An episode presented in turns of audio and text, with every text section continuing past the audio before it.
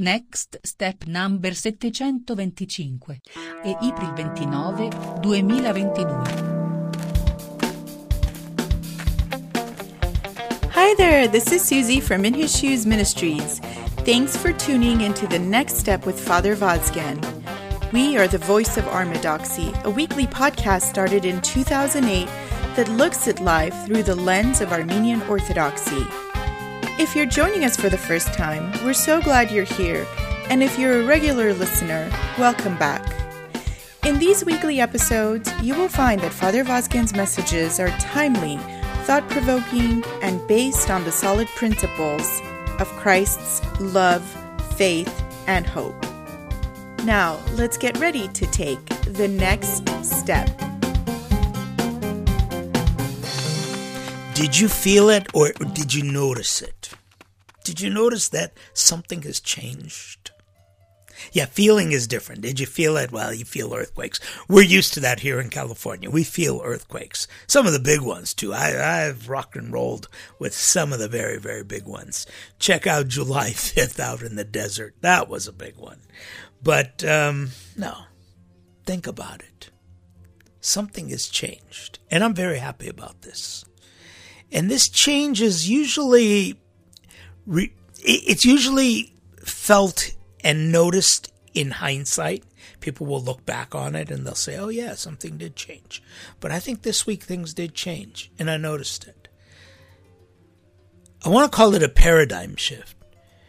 Uh, you know, like a fundamental change in the approach, in the approach, uh, how we look at things. And I've been talking about this for years, and of course, we are on the podcast after April 24th. And to me, April 24th is one of those days that is in a necessary, fundamental need for complete radical, radical revolutionary change. It is the day on which we commemorate the Armenian genocide. One and a half million Armenians slaughtered mercilessly by the Turkish government another million and a half, if not more, dispersed out, thrown out of their historic homeland, an event that is unparalleled in history. I know, I know, yeah, yeah, people want to make comparisons and everything. It's not really fair, right?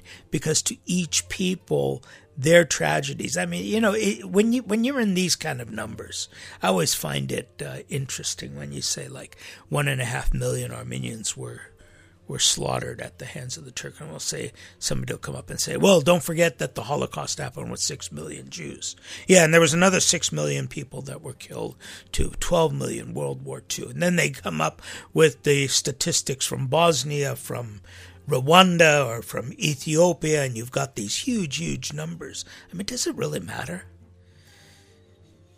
I mean, think about it from a Christian perspective when Jesus says, you know, even if one one sheep is lost.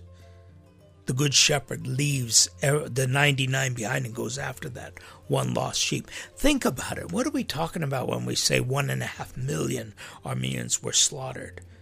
Is it any less painful if a hundred people were slaughtered? Well, of course, it's not as magnificent of a crime, right? But still, the idea that a government wants to perpetuate a crime of genocide, that's the crime.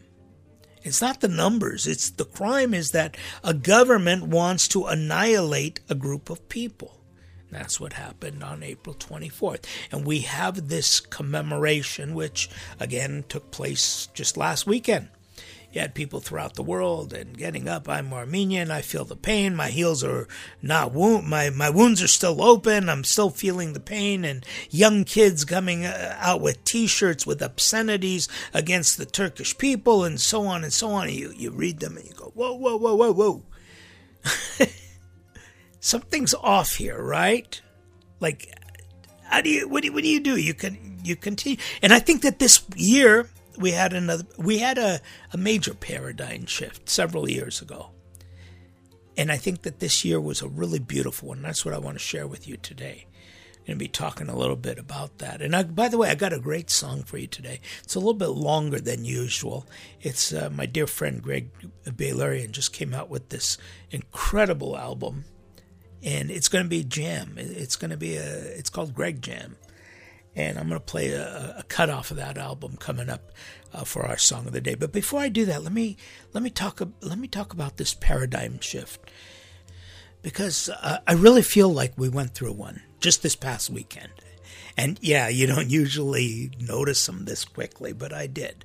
And I woke up today and I said, this is it. You know, it, it is a very, very good sign. But let me back up a little. What is that paradigm shift? It's, it's usually a fundamental change in the way you operate, the way you see things, the way you, uh, you work through issues. Of course, there's the big ones, you know, the industrial revolution when we went from those uh, independent, small little workers and, and then the industries.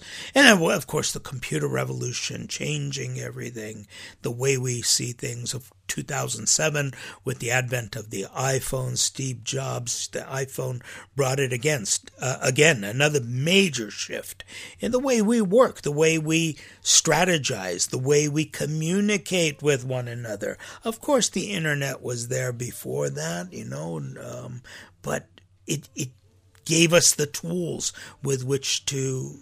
Uh, to conquer that internet, you know, and to use it and so you've got these small little shifts and yes, arguably, you could say, are these really paradigm shifts? Yeah, they are because they change the way in which you are reacting, in the way you are communicating, the way you are interacting. For instance, the nomads, you know, there, there was a major shift when nomads got together and they started creating small little civilizations, and you had cities and you had townships, of course, which led to larger countries coming together and governments and so on and so on. These are major, major changes. But within history, you see these small little shifts. And I think we went through a few different ones. I think this is one of the big reasons why we as a generation today are faced with an anxiety. The stability of life gets rocked. Okay? I mean, we have seen so much change so much change. I mean, when I think about my generation, I the defining moment in my generation for me was the day Kennedy was shot. I remember that day. November 22nd, 1963. I was seven years old. I remember it to this day. It was a day that changed everything. Not not only was the president shot, but it it it took away our trust our trust in people, in government, because right in front of us, he was shot. The culprit, Oswald, was shot right in front of us on TV. And there was huge cover ups. And you started saying, okay, wait a minute, you know, maybe the government cannot be trusted the way we were trusting. And all, the, the, paradigm shift is the way we approached government. And certainly right after that, you had the Vietnam War and you had an unpopular war. You had uh, President Nixon getting caught and his resignation and bringing in people. So all of a sudden, government, government became something from trusted completely untrusted. And now we had to rebuild. So yeah, there was a major paradigm shift. For me, that was a defining moment, okay? My generation. What was what was the defining moment in your generation? I've asked this to a lot of different people of different age groups. I think one of them was the the Challenger um, disaster back in the 80s.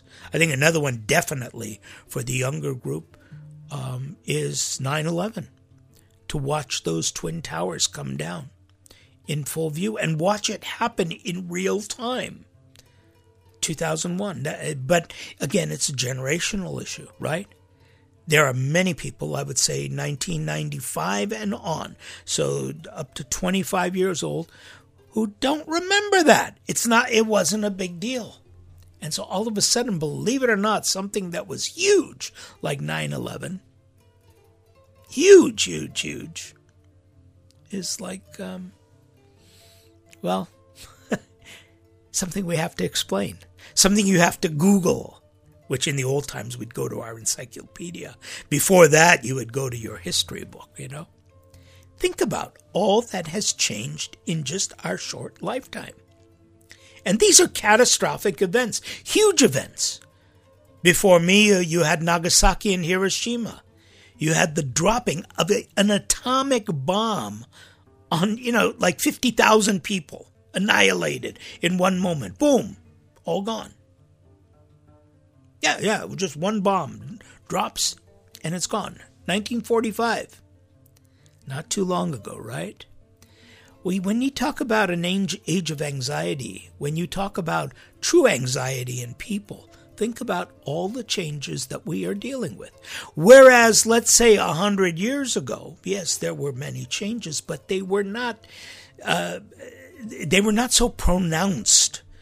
Primarily because there was no way of getting this information out. Right now, if somebody sneezes in New York, you know about it in, in Los Angeles. If somebody coughs in Moscow, you know about it in India.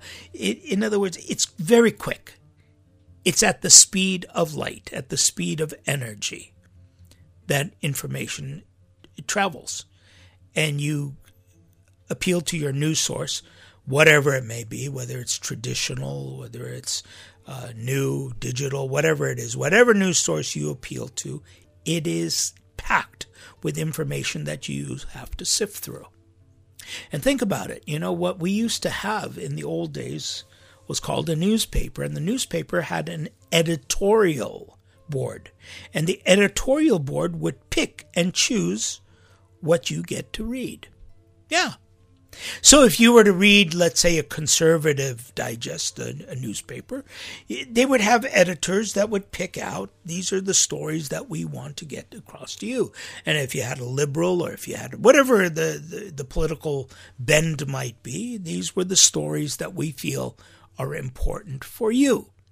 And so they would sift through the thousands and thousands of news sources that were coming and they would give you in a concise little volume, which we'd call the afternoon newspaper.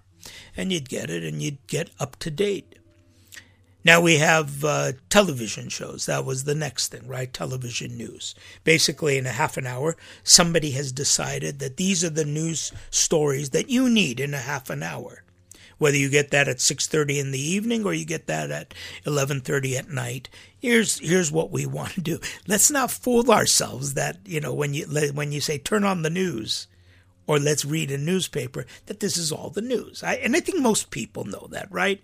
You know that that's not all the news. But somebody has selected that news.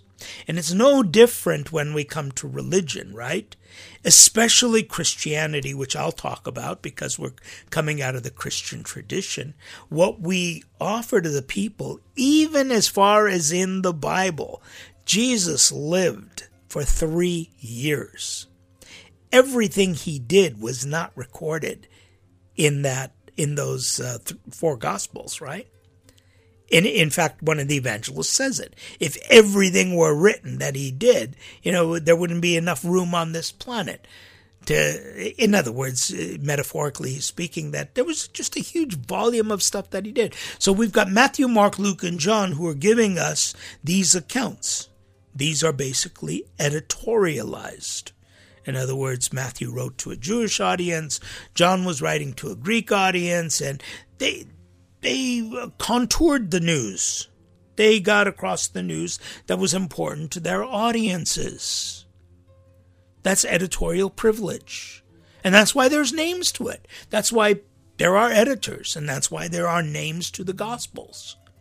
So when you say the Gospel of John, and it starts with the idea of logos, a Greek concept, in the beginning was the word, the logos, well, you know that, oh, he was writing to the to people who were fluent in, uh, or not at least fluent in the language, but at least understood the philosophical ideas that went behind it. Okay. I don't want to get anybody upset about this because there's a lot far more things to get upset about. By the way, last night it was great. I had a Bible study. I got a call from a few weeks ago from a priest out in Racine, Wisconsin, and asked if I'd do a Bible study for their group about the book of Revelation. And uh, not one to walk away from a challenge like that. I said, of course I'll do it. And it was really interesting because at the end of it, we had one of the uh, one of the ladies who was on that Bible study. She says, I never thought of it that way. I never thought about the second coming in the terms that you you presented. And it, that to me was like mission accomplished, okay? It's not that I have to present to you the answer. I have to present to you information so that you can think about it, so that you can struggle with it, so it can be a challenge for you, so you can take it and kind of like chew on it a little bit and let it be something for you to say, I had never thought about it in those terms. Let me think about it in those terms. And so it was with the Armenian genocide. When it came up in my life for the last 60 plus years, and you know, I was there from the very beginning, 1965, on the 50th anniversary of the Armenian Genocide. That's when Armenian Genocide commemorations really got into full gear. It was then that the, the country of Uruguay became the first country to recognize the Armenian genocide. Ironically, just this week, I think um, some Turkish leader was visiting. There was protests.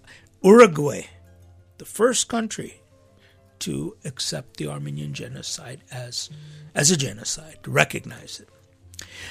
Um, okay, think about it now. Um, 1965, you're there. This Saturday night, April 23rd, I ended up at the monument.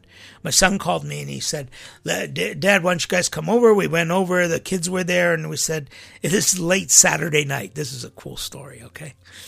Saturday night, we, it's April 23rd, and I know that our AYF kids always, this is Armenian Youth Federation, um, the kids every April 23rd, they go to the monument and they watch guard over it. I, I, think it's a beautiful tradition. They they stand at the Montebello Monument. Oh, the Montebello Monument. You all know about that, right? In, in case you don't, it's the first and I think still the only Arme- uh, monument to the Armenian genocide that is constructed on uh, on city property, on government property. Yeah, it's in the town of Montebello. Uh, that's here in Southern California, yeah. And I was very honored, proud to be a part of that because my dad was on the committee. And, as I'm going to tell you in a minute, 1965, we were there when it first started. My dad was on the committee. They'd go to committee meetings. So, Saturday night, this Saturday night, 2022, uh, we're with the family and we said, you know, let's run over to the monument. We'll take the kids. It's the new generation. I mean, they're two years old, one year old, zero years old, actually six months old. Let's take the new generation over to the monument. You know, in other words, isn't this the greatest thing that you can do on April 24th? Is to say, you tried to kill us, and look, we're showing up with the people you tried to kill that weren't allowed to live, you know? So uh, we got in the car and we went. Is about 10 o'clock at night. And we run down to the monument. And um, by that time, the kids were asleep. So, two of my sons and I, we went up to the monument. We placed our flowers. And then somebody stopped me. This is like very Twilight Zoney, I got to tell you. Uh, this guy just like stops me and he he recognized me. He says, "Did you speak here?" I go, "Yeah, it was me. I spoke there."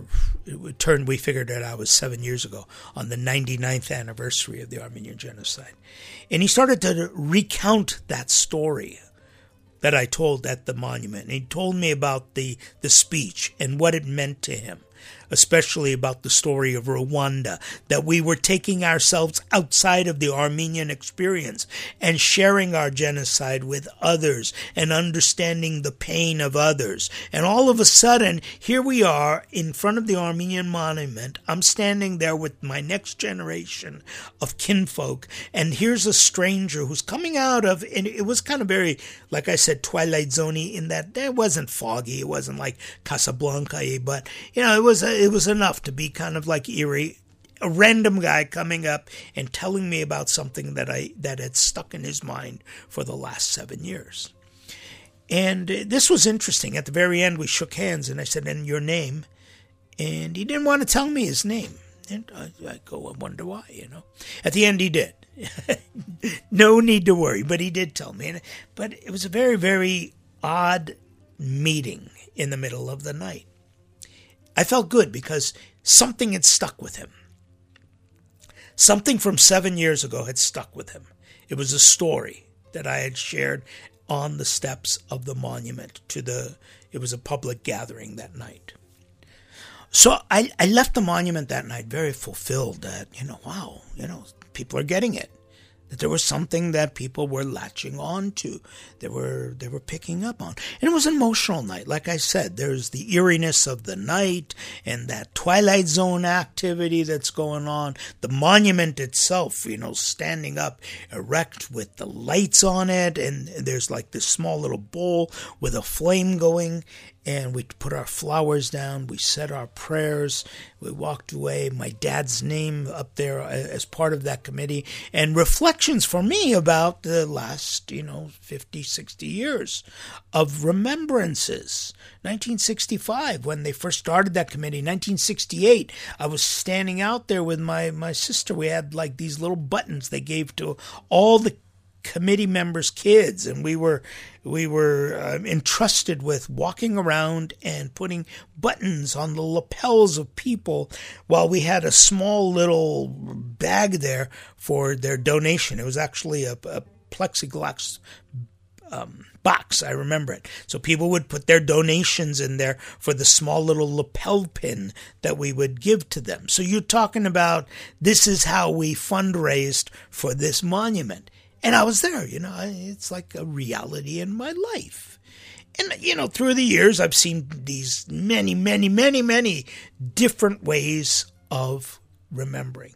But it was somewhere back in my Cupertino years that things changed. I'm looking at the clock. We're going to take our break right now. When we come back, we're going to go for the first paradigm shift, okay, which takes place. And then I'm going to share with you what happened this year and why we should feel really excited because something very, very exciting happened this year, which changed the way we are functioning. And I'm hoping that it's going to catch on. Okay, I promised you some great music and here it is. I'm here to deliver. This is uh, my dear friend Gregory Beylerian. This is with a group he calls Greg Jam, as the name suggests. It's a jam featuring Norik Manoukian. Enjoy.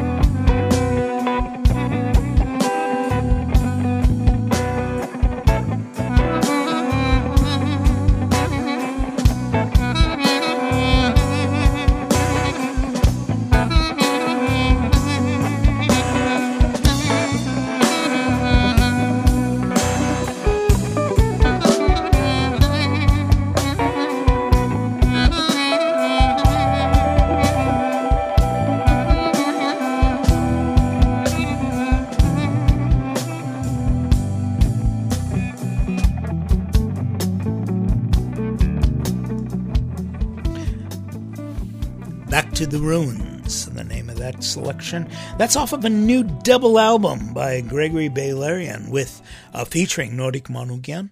It is called Highland Revolution.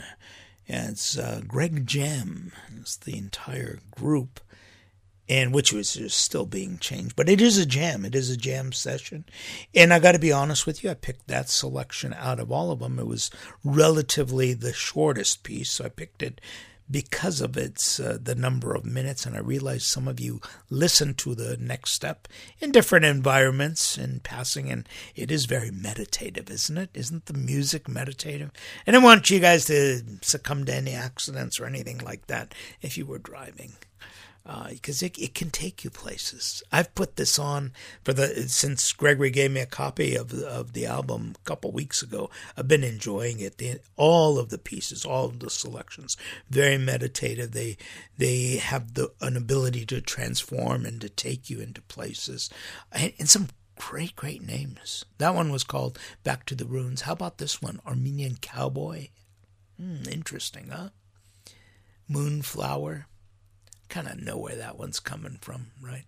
The celebration, Masis, Vartanimor Vochberg, uh, the, the, the sorrow of, of the mother of Vartan. Midnight Caravan, just beautiful, beautiful. I mean, when you listen to these songs and you put them in context with the with the words of the title, you start you start imagining and visualizing different ideas. Anyway, this album, I will have a link on today's show notes. It is available just about everywhere you get your good music, and I hope you enjoyed it. Back to our show.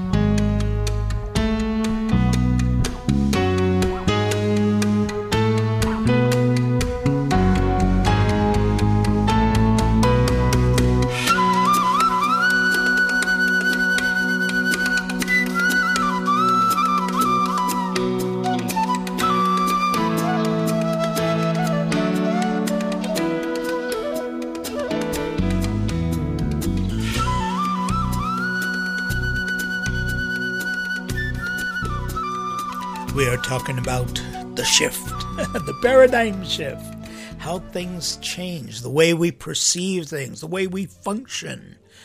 Um, and, you know, we, we usually think about this as part of evolution and as we evolve and uh, anthropologically, sociologically, different ways that evolution takes place, yeah, there will be changes that take place. And when you think about uh, paradigm shifts, you want to think about that the evolutionary process is playing out. But there are also small little areas where you kind of like de evolve too, right?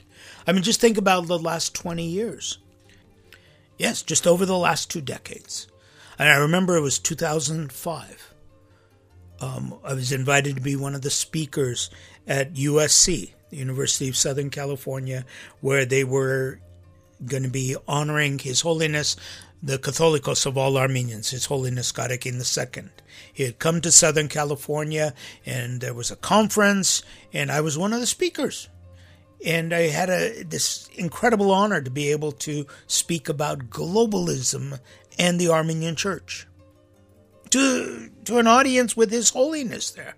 Globalization and my dear, dear friend, and my in, in, in many ways a mentor, and my parishioner, uh, Dr. Hrair Dekmejian, was also a speaker, and he spoke about the effects by, by profession. Of course, he is a political scientist, and he spoke about the the effects of globalism and what it means to the Armenian Church on a macro level as well, laying out a plan for the Armenian church. And we were talking about this in very, very real terms. In fact, you know what? Making a note right now. You check out the the show notes today. I will have a link to that conference and to what it meant, what we what we spoke about, the papers that we delivered that day.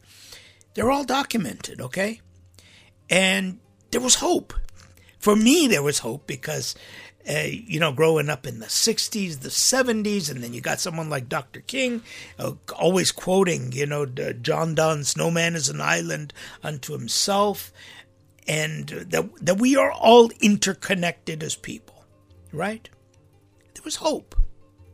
And you would say, yes, that's an evolutionary process. And what happens over the last five, six years, right?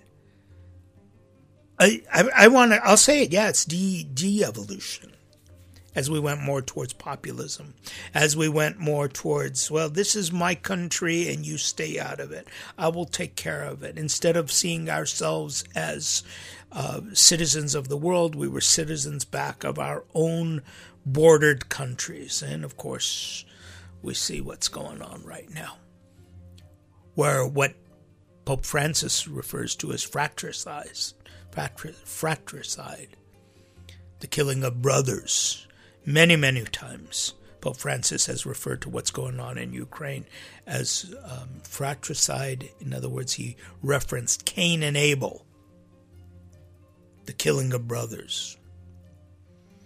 And, you know, of course, you've got the Ukrainians and the Russians, brothers. But when you really think about it, any war, any war in this world is fratricide. We're all brothers. But that de evolution has happened, right? We've gone backwards into thinking that we are all different people. And of course, with that comes the racism, comes the, the intolerance, and so on and so on. Okay, so we're talking about paradigm shifts for the Armenian genocide. 1990, 1980, 80s it was, in Cupertino. After doing this whole thing every year, April 24th, I, we, I realized that we have to do something different.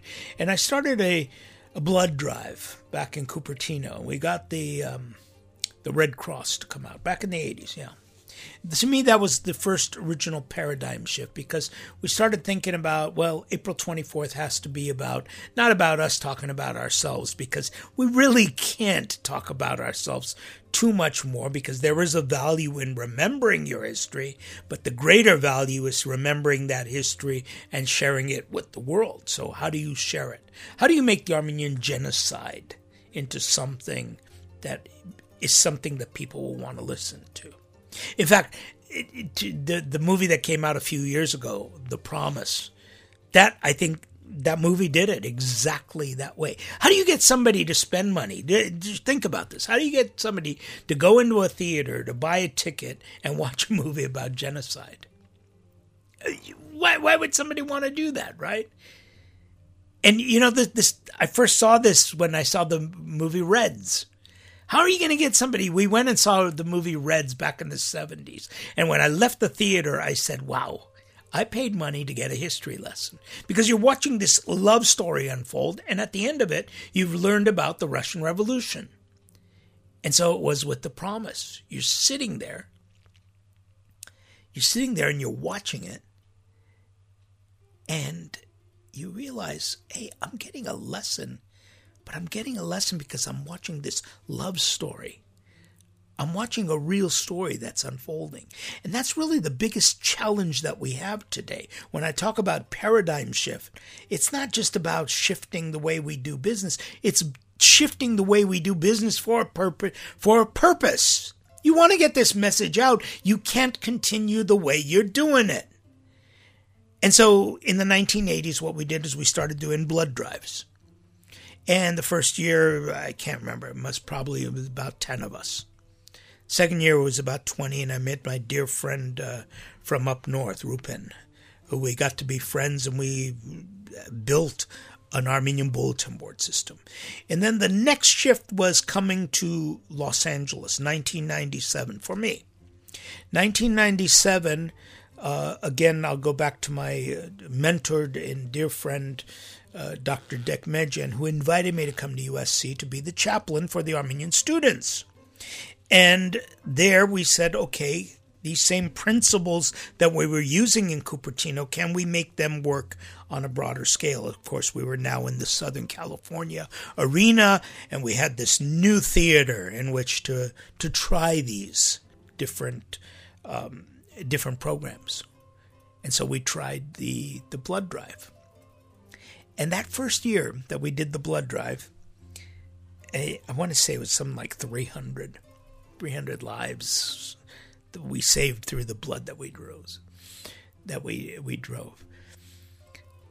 Yeah, we drove, right? It was a blood drive, so we drove it. Okay, don't look at me like that. I, I know what I'm saying. And we drove the first blood drive, 1997, in Southern California.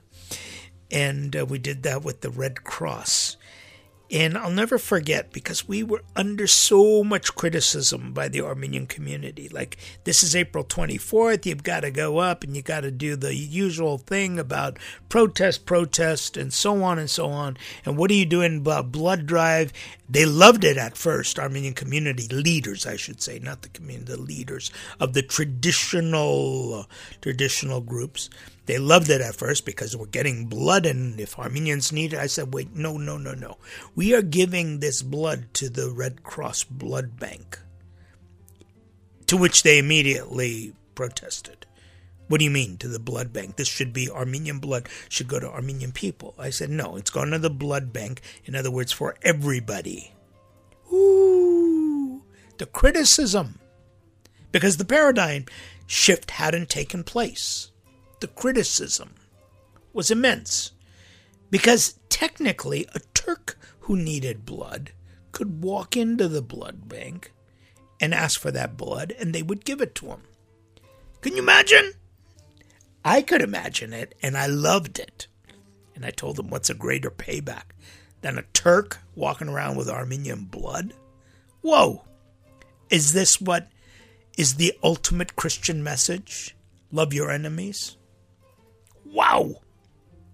Think about it for a moment, right? We went under so much criticism, but we did it. We did it. But the, my, my greatest moment of triumph was April 25th because that year it was the uh, I think it was LA Times, yeah, had covered the Armenian genocide for many many years, and that day we had the editorial page. That's what made it for me, right? There was absolutely no mention of the few thousand people that walked down Hollywood Boulevard or wherever it was. But the editorial said, look at the Armenians who are giving blood on the day that blood was taken from them against their will. Today they are giving their will, their blood of their own free will to help others. Okay, this is the shift. Okay, yes, make the motion. You have shifted gears now. You are in a new place. You are traveling. You are doing good because now you are getting the attention of other people through the good actions, not by raising more guns or more fists, but by doing the work that you're supposed to be doing, namely spreading love into this world. 1997, that was the big one. The following year, the following year, we, we had great, great turnouts because people saw that it was possible. And uh, it continued. And then somewhere along the way it got a little bit cutesy, but we brought it over to the Glendale Youth Ministry Center and continued the the blood drives. But being a restless person that I am, you can't stay, you, you, you can't deal with that all the time. So we continued and everything. But this year, what happened? Well, actually, it was in reaction to what happened last year. You know, eh, we were sitting at a at an April 24th event and there's been we well we know what's going on in our church right? But you don't know what's going on and this is the one day that everybody gets together and you got like different church leadership getting up and they're talking about the same old same old. And there's nobody listening. There's a handful of you know armenians that are sitting there and applauding the same message which we've heard you go out on the streets and there's the big protest, and it's basically the Armenians clapping for themselves. You've got the political leaders standing up and promising you something that they well, they, it's not that they can't deliver. They don't need to deliver. When you get the mayor of a town, whether it's Montebello or Glendale, promising you that we cannot tolerate genocide, genocide won't happen, well, that's nothing they're going to deliver. There's no genocide going on. I mean, if they're really, really concerned about it, wouldn't they be doing something about the drug issues? About the speeding that is killing their children right on their streets. I mean, isn't that a silent genocide? But they don't care about that. They're basically getting up and showcasing and standing up and saying, you know, genocide can't be tolerated. The Turks will pay for this. Yeah, well, you, you know, as a mayor, you're not bringing Turkey to justice. Okay? And these kind of things are just basically showcasing So that people start applauding and people say, oh, this is great, you know, good for them. We love our man.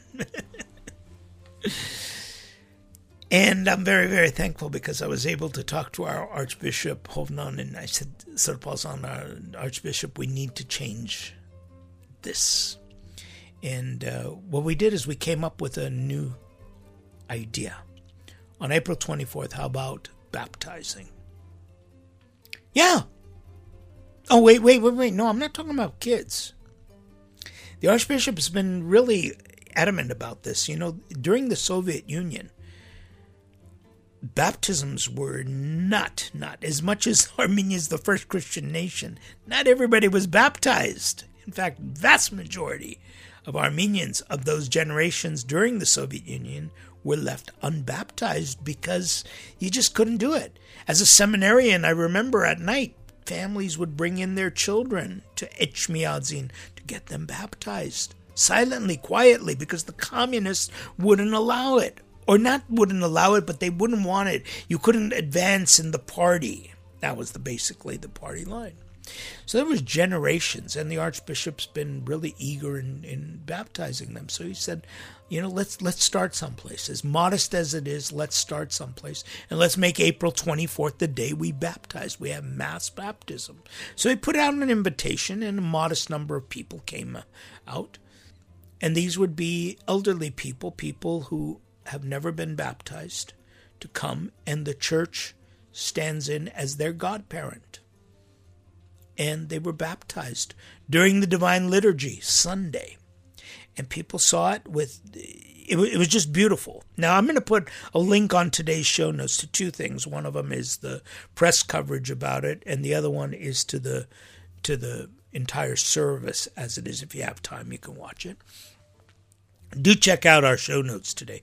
It'll be filled with references to everything that I talked about today.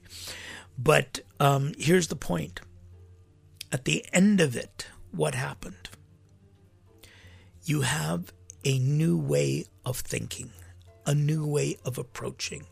That April 24th is a day for new life, a new beginning, a new life in Jesus Christ through the baptism of the Holy Font. And you think about that for a moment. This is one thing that escapes a lot of people. The Armenian reality, when I talk about Armodoxy, and whatever your ethnic makeup is, that this is not about ethnic makeup. It's about spirituality at the gut level, at the root level.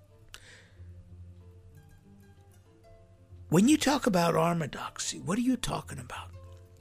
You're talking about apostolic, not Bible based, but Jesus based, as the apostles were. They didn't have a Bible, they had Jesus.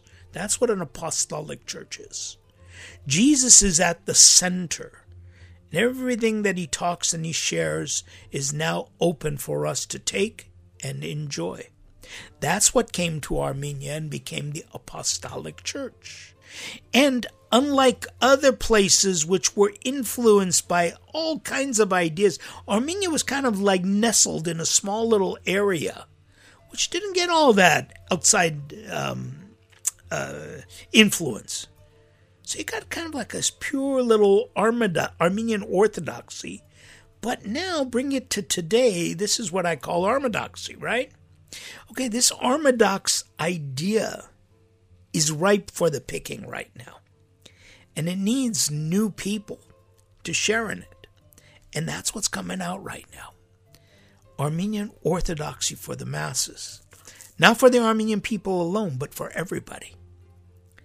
And this is the paradigm shift that we can now find within Armenian Orthodoxy a way of living our lives in faith, in the promise of God, but also in harmony with everyone around us.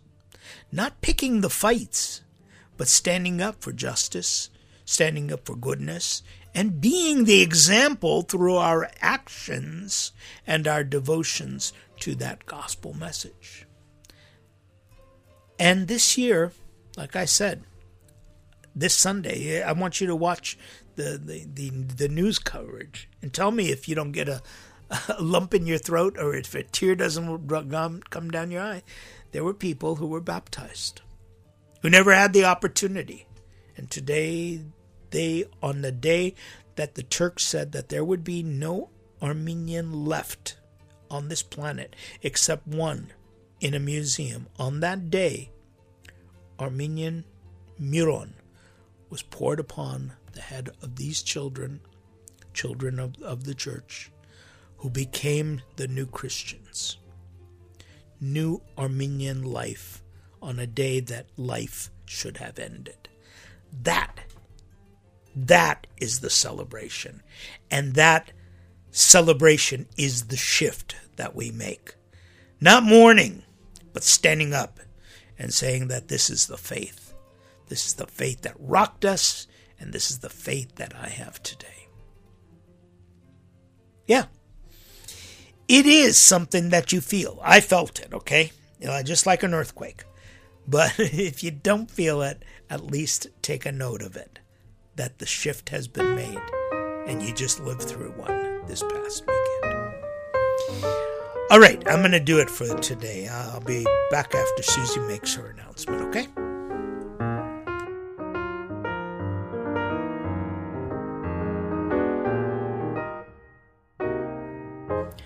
Before getting back to the next step with Father Vazken, I'd like to take this opportunity to remind you that this ministry is supported through the heartfelt donations of listeners like you.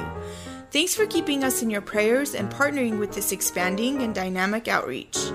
The next step is entering homes and communities with a solid message proclaiming God's message of love, forgiveness, and compassion.